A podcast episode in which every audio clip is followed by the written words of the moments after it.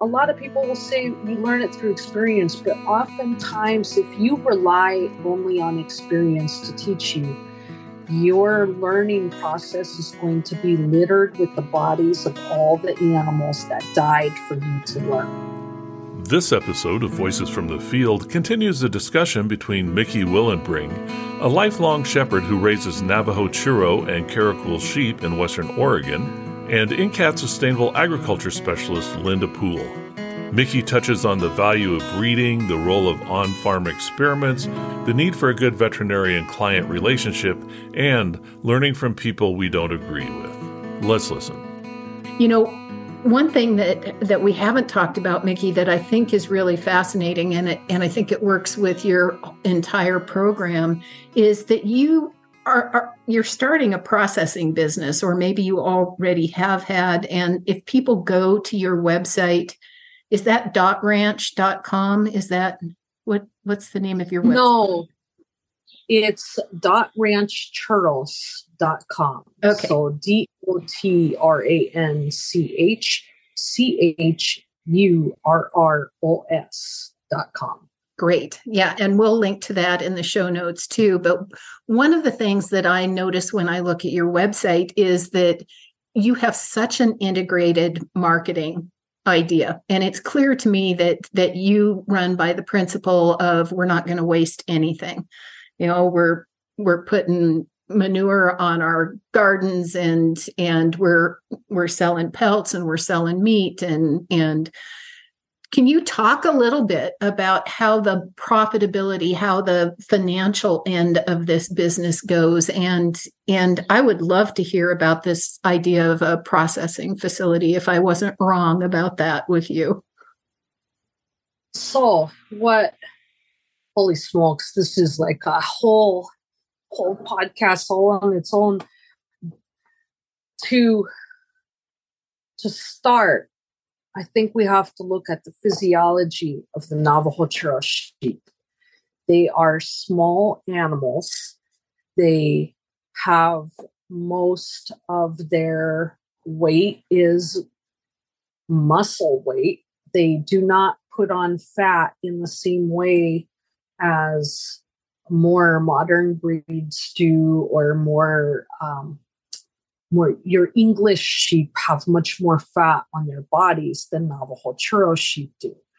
Karakul sheep is the same sort of thing where their fat is layered on in different locations than on European sheep.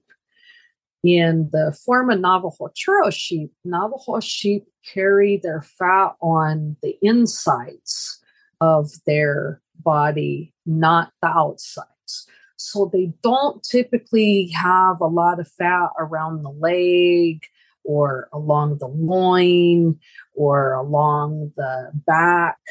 They put more of their fat on around the liver and the kidneys and the caul fat. And caul fat is that beautiful lattice work spider web lace of fat which cushions all of the organs inside of the body cavity. So when you butcher an animal and you open it up, all of the organs are held in that sac. There's a membrane and then there's the caul fat that kind of just keeps everything together. On a Navajo Churro sheep, the majority of the animal's fat production goes into those areas that are internal, not external. On a Karakul sheep, uh, most of their fat goes to their tail. They're called a fat tailed breed. And that's a desert adaptation as well because fat allows the body to store water much easier. So, Karakul sheep in particular, because they're traditionally from the Middle East where water is very scarce and they might not be watered once every four days, uh, especially if they're caravanning. Um, they really needed that extra storage. It's just like the humps on a camel. And Navajo churro sheep also were developed in a very water limited environment, the American Southwest. And so they also store their fat in different ways. Now, how this comes into play with marketing is that we can't get the same prices for our animals at auction as the 4 H kid can get for their Suffolk lamb because our animals just don't look that good in comparison to a Suffolk. Their value is not in the size of the animal and the yield of the meat. The value is in the flavor of the meat. And the differences are more than just visceral, to make a terrible pun, but they're also um, the mouth feel of Navajo churro lamb and Karakul lamb is completely different than that of modern lamb. And it's a much more delicate meat. It comes in smaller portions. It absorbs spices easier. It is easier to overpower with overspicing, unlike other uh, more Eurocentric and uh, particularly Eng- English and uh, modern Spanish breeds and so we had to find a way to make money off of them that didn't just depend upon hanging weights, is where I'm going with all this. We had to find a way that also honored the animal, that took into consideration that there's more to the animal than just meat. That's a living, feeling being that just sacrificed, was sacrificed for the nurture of others.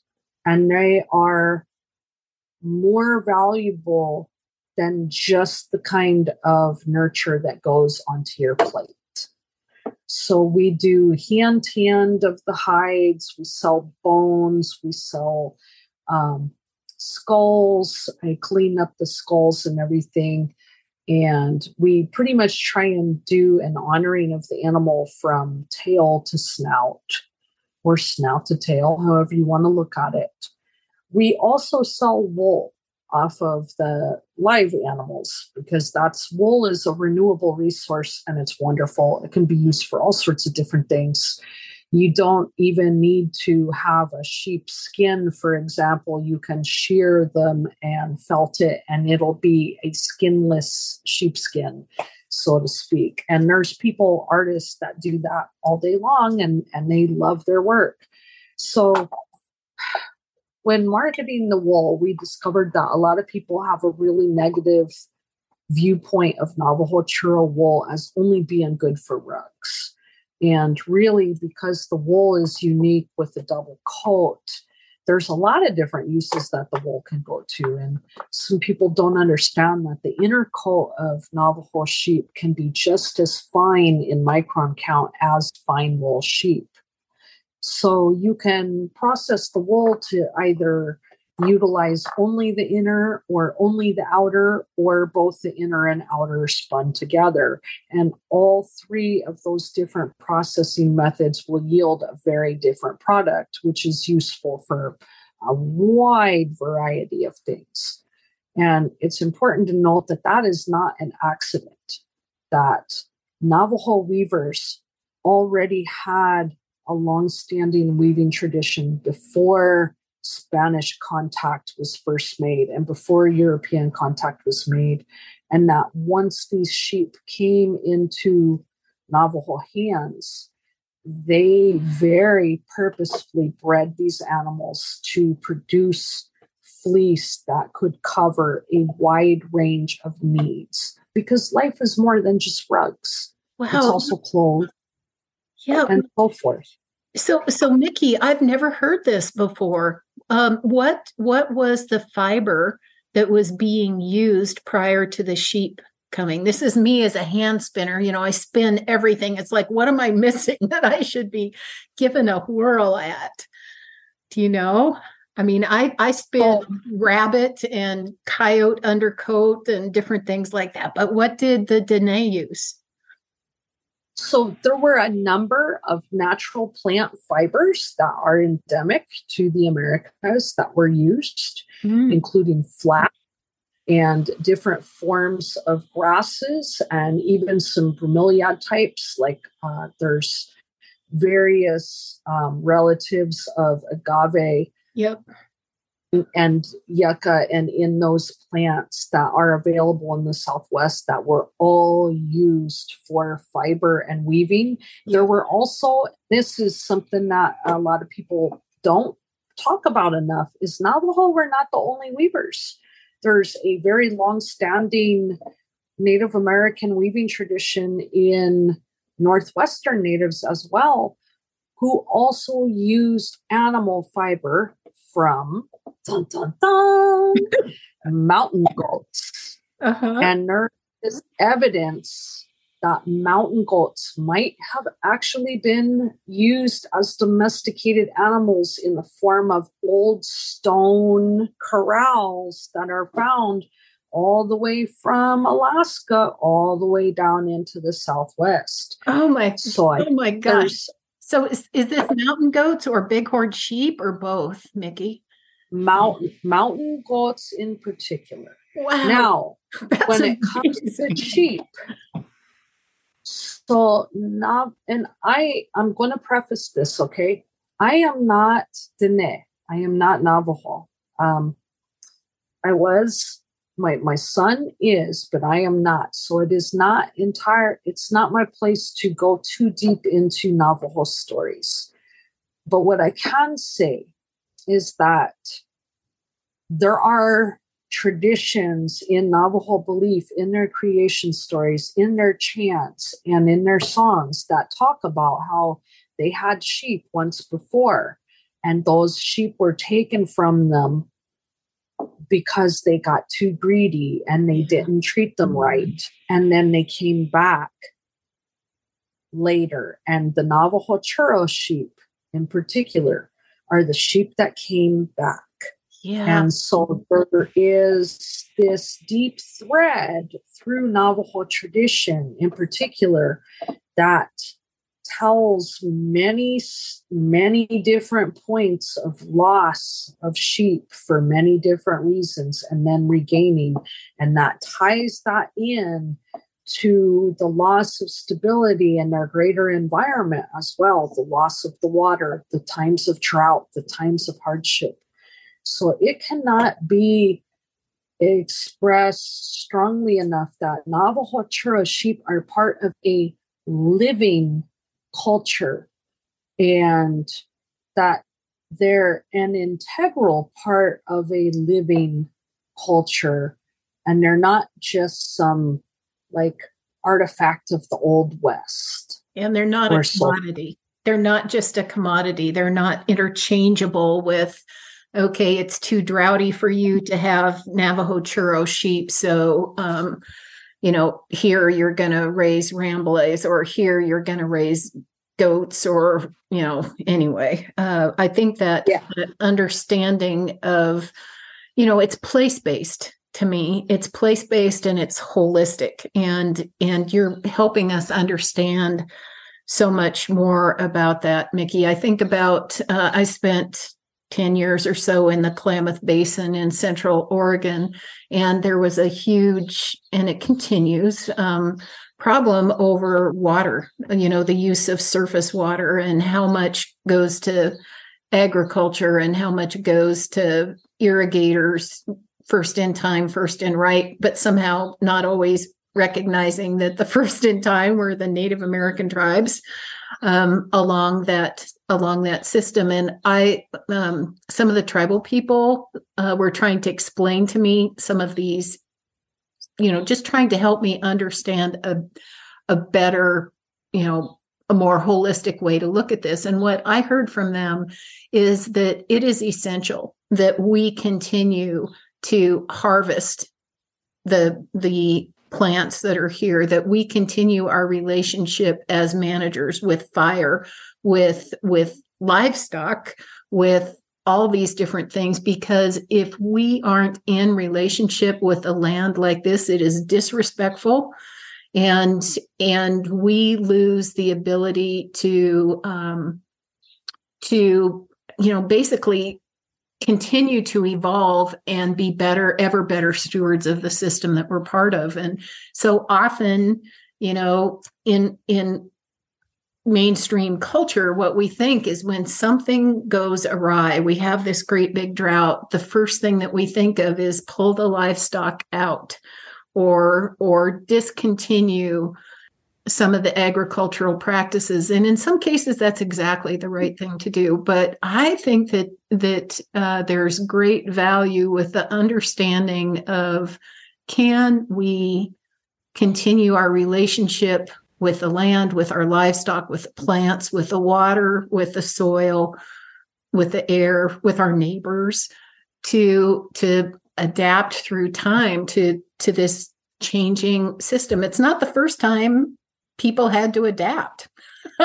you know, you said it. They the the people have lost their sheep several times. And to me what I think I heard is that sometimes that the the feeling was that it was that the sheep were taken away because of a lack of respect or a lack of um, proper relationship was did i hear that right i, I wouldn't venture to uh, i wouldn't venture to interpret Dene belief for Dene people okay that not really my place. All yeah. I, you know, I think that I would highly recommend that if anybody finds this concept in particular interesting, that there are several Dene shepherds who have an online presence, and one storyteller in particular, uh, Nikyle Begay, yes, is wonderful resource, and you can find Nikyle Begay on Instagram. Um, I believe their Instagram handle is at Navajo Shepherd, and they tell a rich and informed series of stories that are appropriate to be shared with outsiders that help many of us to better inform our stewardship within this breed and our our comport and our actions when we go to visit Navajo Nation and our ability to understand our own relationship to the wonderfully generous Dene people of the American Southwest. Yeah. You know, I first read Nikyle's writing through Spinoff magazine. Like I said, I'm kind of a fiber freak. I mm-hmm. love to spin. And Nikyle's writings have been so useful in in helping me to understand what what that landscape and and and the animals and the people how they how they go together it's made me as a shepherd really think about so what is it that i'm doing? What are the you know the first second third fourth? If you could put this out to seven generations the things that i am doing on the land now with my sheep what would be the logical outcomes of this? And am i headed in the direction that i want it to be for you know the grandchildren of grandchildren? Uh, and it's not an easy thing to to think about. To me it's in front of my mind every time. Um, my dad uh, a rancher in eastern washington when i started doing this type of agri eco- ecological work i worked for the nature conservancy for a long time. He said i want you to be really careful about about how you talk with people about their management of the land. And i said well you know what what what's your advice dad? And he said well i just need to tell you that there was a time when um, when we were told as ranchers by agencies the ones who who fund and direct this work we were told that that good management meant straightening all your streams and getting all the all the willows and cottonwoods off of them because that was an inefficient yeah. delivery system for water and you were wasting water. And so it was told to us that we were bad managers unless we did this. And he says, and now I know what you're doing, Linda. You're recommending that people restore sinuosity to their streams and plant willows and restore, you know, riparian gallery forests that's what you're doing and he said and he said i'm not saying that's wrong but what i'm saying is whenever you think you're making a decision. Just try to try to imagine how this could be wrong and you always we always will be wrong we always can learn how to do things better but i don't know those words 40 years later they echo in my mind and it's not it's not dissimilar from what i just am learning listening to talk you know listening as you speak. Mickey i think that's that's so valuable. One of the things that i love to do with um, people on this podcast is and i know that that you're so careful about about giving advice and i value that at the same time what i know is that you've been at this and thinking very deeply and with a lot of wisdom about how to use sheep to create a good life and and to help heal the land so if if there are beginning shepherds or somebody who's just thinking about getting into sheep you know do you have some top tips or or things where yeah, yeah. Oh yeah i do. Yeah yeah so tell us spill it. They very seldom pay attention but you know um, the number one thing that I, I try and impart on people is research before you leave. And that it and when i say research i don't mean uh reading um um a heart touching memoir of a beginning farmer who's all still full of the blush of just discovering their calling. What I mean is read the stuff, the the really dry, freaking nitty gritty things like the Laura Lawson books that are just basically uh, flow charts of doom because if you can read through say managing your ewe and her lamb and go through all that and realize that wow things can really go wrong really fast. And sometimes the solutions are really technical and kind of icky from a neo standpoint of not ever having to insert needles into the flesh of a living kicking being before or you know sew together a, a flap of skin that accidentally got freaking slit open by eight inches during shearing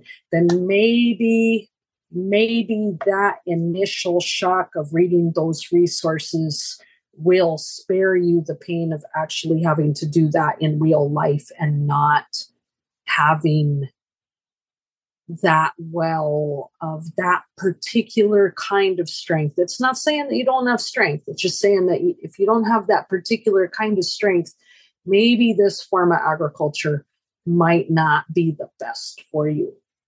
But if you read through those and you're like, yeah, I feel prepared now. I feel ready. I have a good understanding of what could go wrong. And I think I'd be okay and I wouldn't panic and I'd know at least what section of the book to go back to to walk myself through how to address it. Then you're probably as ready for beginning farming as anybody is, which none of us are truly ready when we first start. My other piece of advice would be don't start with high end animals. There are a lot of a lot of authors that malign auctions that say going to the auction is buying someone else's problems. And there is some truth to this because a lot of people do, there's a lot of disease in the sheep world, and a lot of them are communicable. And once they go into the land, they could be hard to get rid of. If not, sometimes they can stay in part of your land for up to 10 years.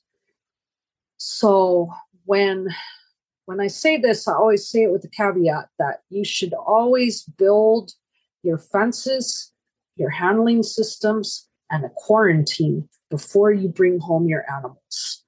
And if you're like us in a hilly country, set your quarantine at the lowest point of your land so that they're not dripping water down into everyone else and you will never use the quarantine for anything else. It will never be anything but a quarantine. So make sure that you really, you know, live on your land for like a year hand beforehand so you can see where water pools and kind of see how the environment reacts with the different seasons before you bring home the sheep, before you build your fences, before you build your handling facilities, before you build your sheds and all like that. Because there's nothing worse than building a shed and having it flood. And once you get that, you know, you got to go slow. Like you got to really just kind of be thoughtful and think about how you're going to interact with something when you're having a bad day and you're sick and you don't want to deal with everything. Because sheep don't care what kind of day, livestock don't care what kind of day you're having. They still need the same things every single day. So, with that said, I usually tell people buy animals at the at the auction first. Buy some wethers that's castrated sheep. Buy some wethers, something that's not sexually active. Put it in your quarantine. Do health testing on it. Make sure it doesn't have something that you aren't going to be able to get rid of off of your land. And if it doesn't, then go ahead raise those animals for a full cycle, raise them until they're ready to butcher, and then butcher them. Whether that's by yourself or whether that's through uh, slaughter channels like a, a like a formal butcher, it doesn't matter because you're going to at that point feel the emotional impact of having cared for the animal for that whole time period whether it's six months or nine months or whatever of getting them ready to be butchered and then taking them in and then actually eating them honoring that sacrifice that choice that you made on their behalf for their life to end. And if you find that that's something that you can't do, that you have emotional attachment, and so forth, then maybe you know it doesn't say you can't have sheep, but it says that maybe you shouldn't breed sheep.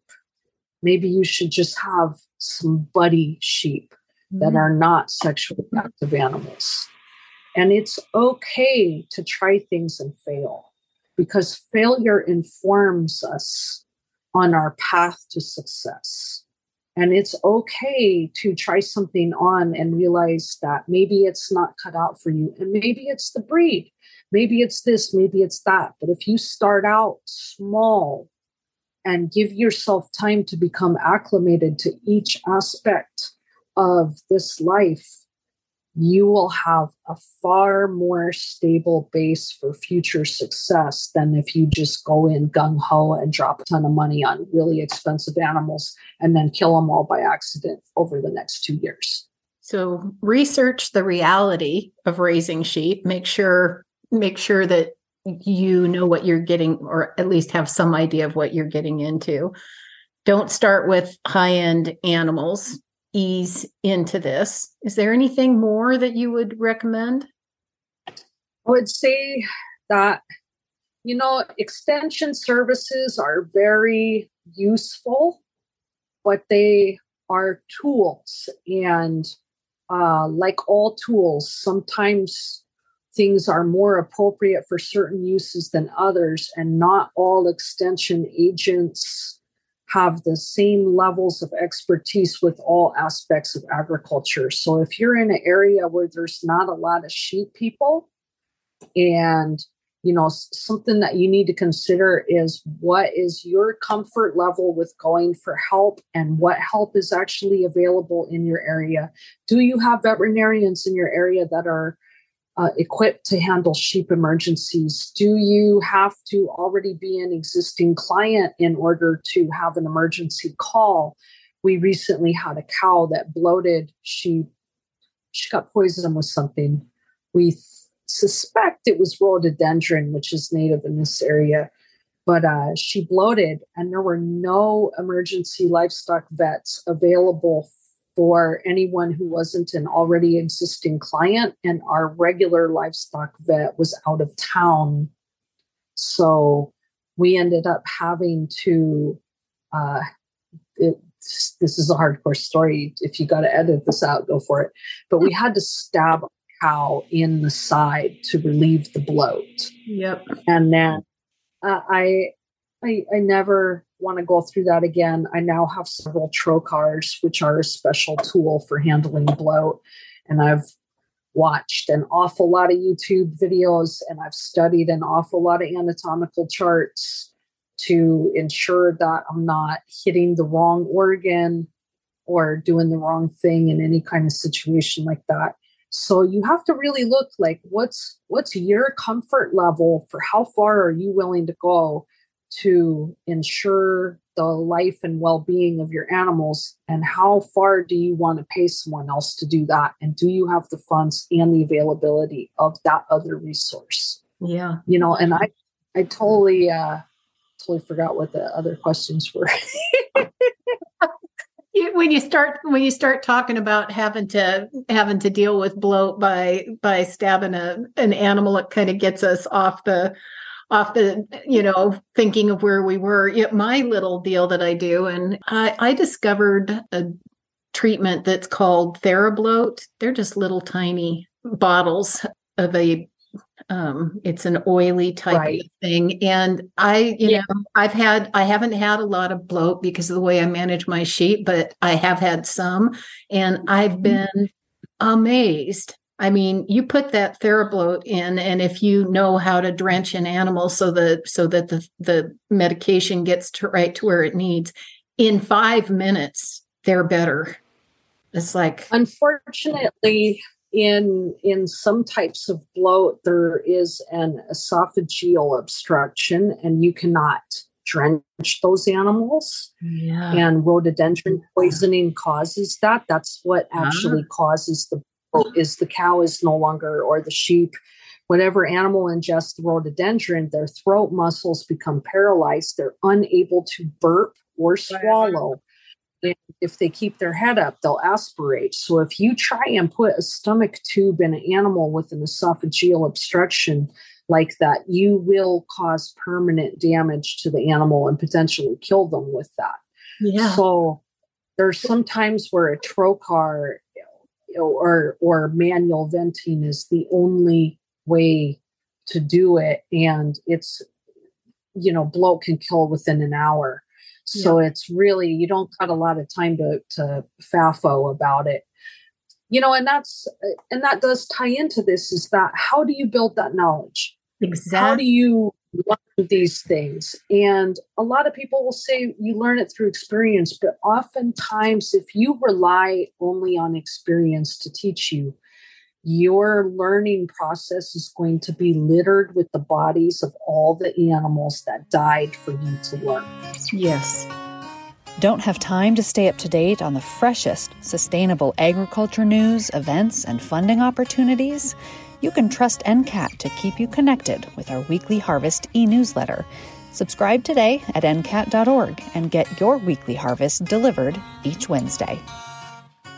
Yeah. So yeah. how how do you how do you learn, Mickey? Do you have a community of of that you interact with, a network, or you know, how could listeners to this podcast think about how to get that knowledge that might not be in a book and that you don't want to learn because you just killed an animal, you've done a necropsy, and you realize, oh, I did that. I didn't mean to, but I did that. So what what are the alternatives for learning?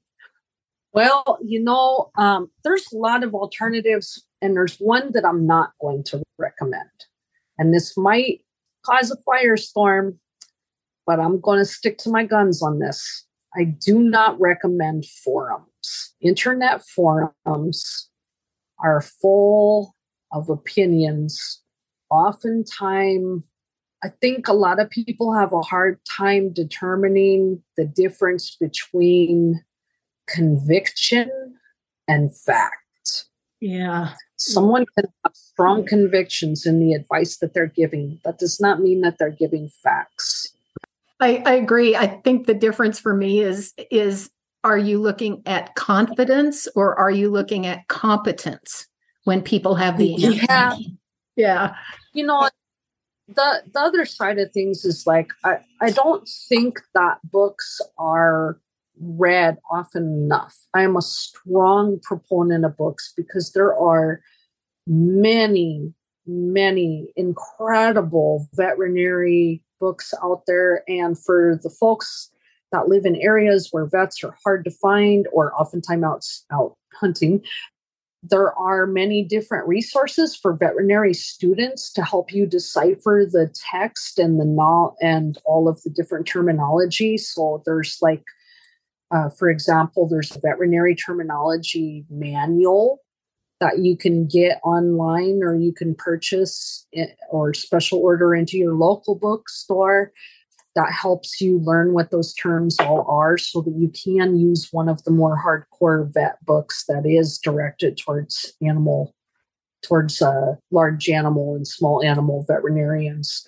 Uh, we have a huge library here of sheep books. I'm, I'm pretty so I, I push books a lot honestly the other thing that i do is because you know oftentimes by the time something is published new knowledge has come out so I read a lot of things in academic databases.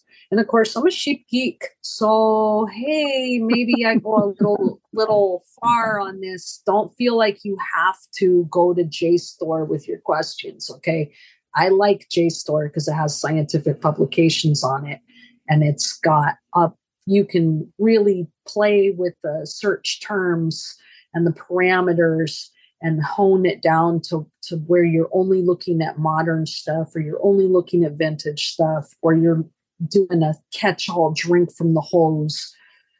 Those are good resources because those are actually peer reviewed and they have, you know, standardized experiments were used. Another good resource is people, your community. Don't be afraid to talk to people that don't agree with you.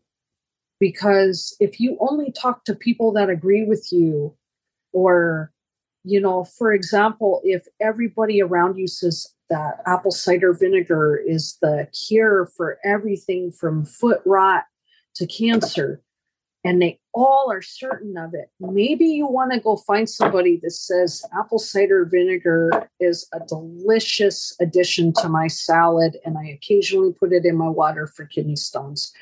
But here's some other alternatives. Hmm. Get lots of different viewpoints from lots of different people, including people you wouldn't otherwise talk to. It is, it costs you nothing to be polite and kind to someone you don't agree with.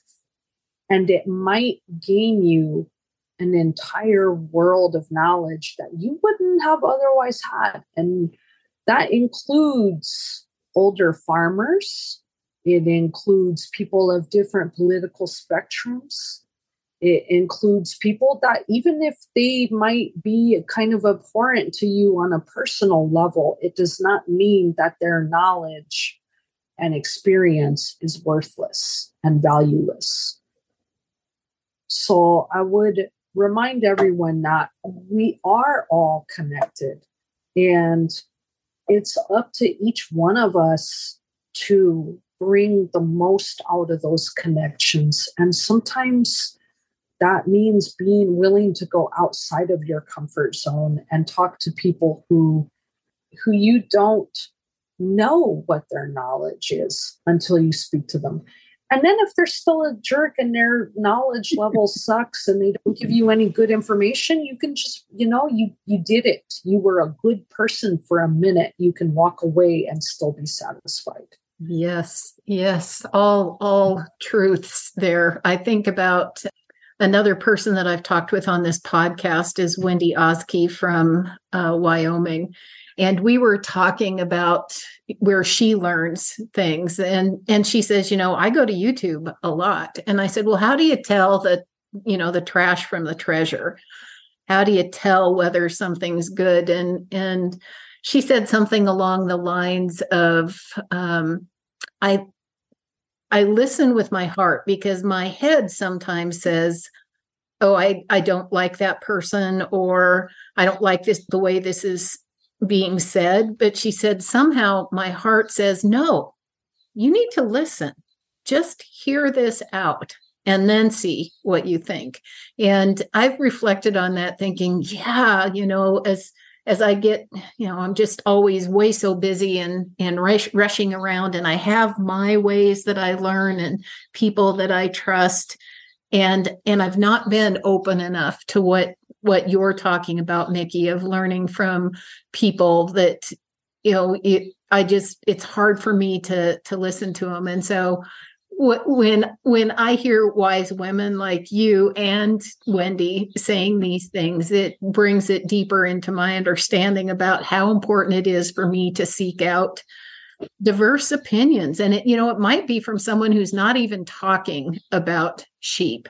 They might be talking about human nutrition. They might be talking about elephants in africa but there are things that I might be able to hear and then dive into a little deeper, either in conversation with my community or mentors. Um, based on what I'm hearing from from you, Mickey, there's there's so much wisdom here, and and I hope you don't get to where you hang up every time I call you because here's Linda again saying, "What do you think about this?" you know, and I do have one of those questions right now. So one of the controversies that I've heard going around in the sheep world is, can sheep do they have nutritional wisdom?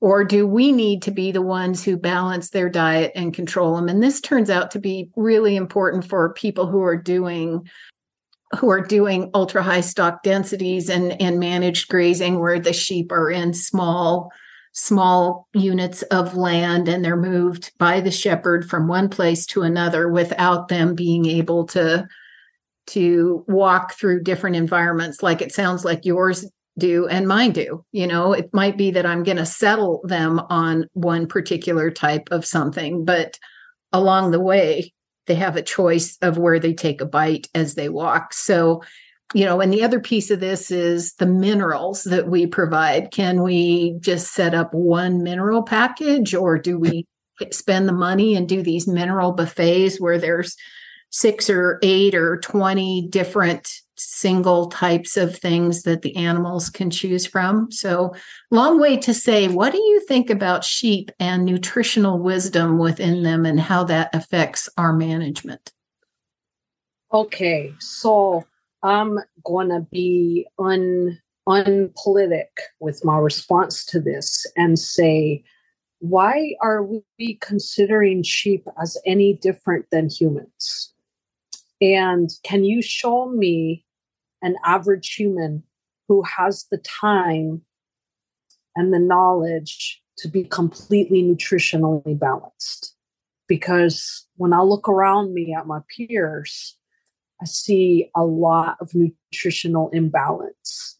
And if I were managing humans, I would definitely be making some different choices for how they're moved and what they're eating and what their forage is. And they would be much healthier for it, but they would probably not be much happier for it. Okay. okay. so, with that said, you know, I wanted to kind of touch back on something else that was earlier said in this, and that's that we need to do more than just learn from other humans. We also need to be willing to learn from the land and the animals themselves. And if you cut loose sheep on the same terrain day after day to do their own designs, they will turn it into a desert or they will turn it into a paradise for non palatable species of plants. And not by itself, it is like, let's just sit on that thought for a moment because it's not just the sheep's nutritional needs, right? It's also the needs of your land, it's also the needs of your future because you could just turn them out and let them do their own thing and they would be fine for maybe a year, maybe two years, but maybe in three years, you're going to notice that they're looking thinner and they're getting more parasites. And maybe in four years you're going to notice that your lamb sizes are suffering and your lambs aren't gaining as quickly and maybe in five years you're going to notice that most of your lambs don't survive at all and that's based on things that i have witnessed with small farms in my community. And that is exactly the trajectory in a environment with plenty of moisture and not great soils but not terrible soils. And even terrible soils are enriched by the presence of sheep.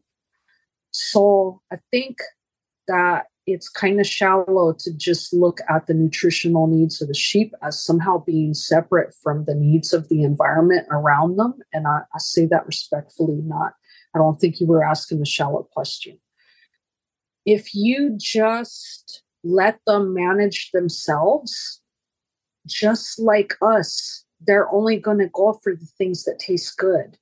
And they're going to freaking eat those until they are not around. And it's going to be like if you're locked in your apartment for a week and you can't go to get groceries because it's the end of the month and your paycheck is like freaking long gone and all the chips are gone and all that you've got left is like that two year old peanut butter at the back of the cabinet that the oil has separated from the butter part and it's just this like thing that you have to stab with a knife 8 million times to actually make it food again. Been there. That's that's going to be the sheep if you don't give them good grazing guides and good choices. Mm. And as far as minerals go, I really think that more I think we need to normalize talking about minerals more often, and we need to normalize talking to your extension service and doing soil testing so that you know what the nutritional content of plants grown in your area is going to be weak or strong on, particularly with sheep and goats, because they need so much selenium. And there are so many parts in the you know world where selenium is either super dense or super non-existent. And i personally we have changed our use of minerals. We no longer do regular mass produced store minerals. We now after consulting with a vet and getting soil testing and getting forage testing done we make a custom mix of minerals and salt and I mix it up with a, a grout blender on a corded drill. And we provide that to our sheep to supplement their mineral use. And I know that if I get lazy and let those minerals go without replacing them and replenishing them when the sheep need them, it shows. It shows in the wool quality, it shows in their susceptibility to parasites it shows in the brightness of their eyes and the cant of their ears. Mm-hmm. And so I really believe that uh, by site specific tailoring of mineral use, that you can maximize your animal's gains at a minimal amount of cost and without uh, over supplementing them on something that might already be environmentally rich because you can have too much of a good thing. Mm-hmm.